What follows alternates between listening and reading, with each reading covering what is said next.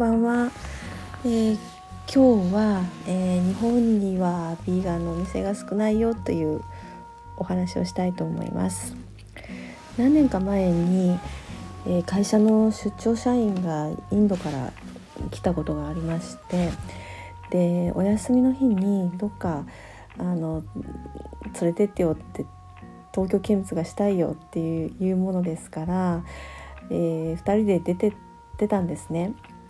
でお昼になって、じゃあお昼ご飯食べようよっていうことになったんですけれども、私はその時に初めて彼女がビーガンだっていうことを知ったんですね。でビーガンっていう言葉は聞いたことはあったんですけどね、だけど実際何が食べられないのかまであまり知らなかったんですね。で彼女に何が食べられないのって聞いたら、もう肉も魚も食べないし、牛乳も卵も食べないって言われてしまって、じゃあ何が食べれるかな、東京で何が食べれるかなっていうのをいろいろ考えたんですけどね、まず和食かなっていうふうに思いますよね。でも和食ってね、結構だしの中にお魚入ってるんですよね。鰹節とかいりことかだからダメだし、そんなの言わなきゃいいよっていう人もいるんですけど、ちょっと私それはできなかったんですね。もう事細かに全部お話をして、こんなの入ってるけどどうって言ったら、それは食べられないっていうもんですから、じゃあ私も使ってないものって何かないかなっていろいろ考えたんですけれども、おそばにしたってうどんにしたってね、だしは入ってるし、もう全然見つけられなかったんですね、その時は。だからじゃあコンビニでおにぎりとサラダでも買って食べようかってことになりました。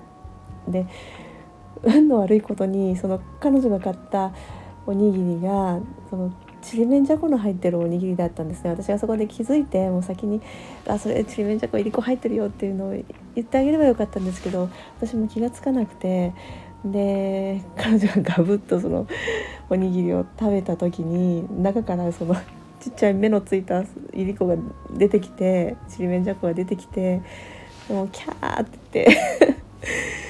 なんか悲鳴上げてたのを覚えていて、その時はもう本当にもう申し訳なかったし、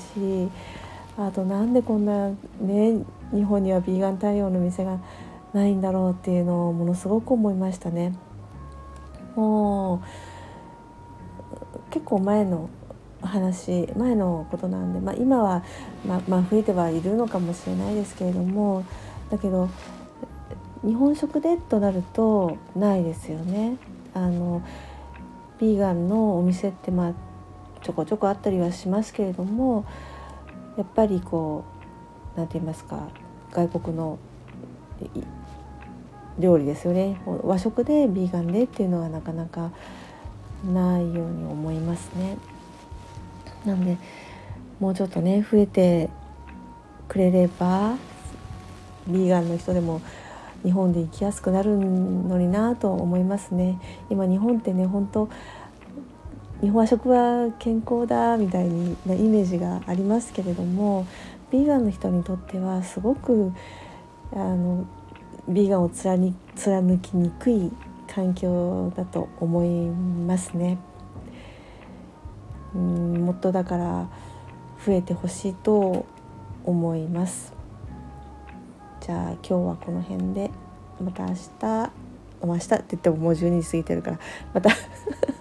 今晩撮ります。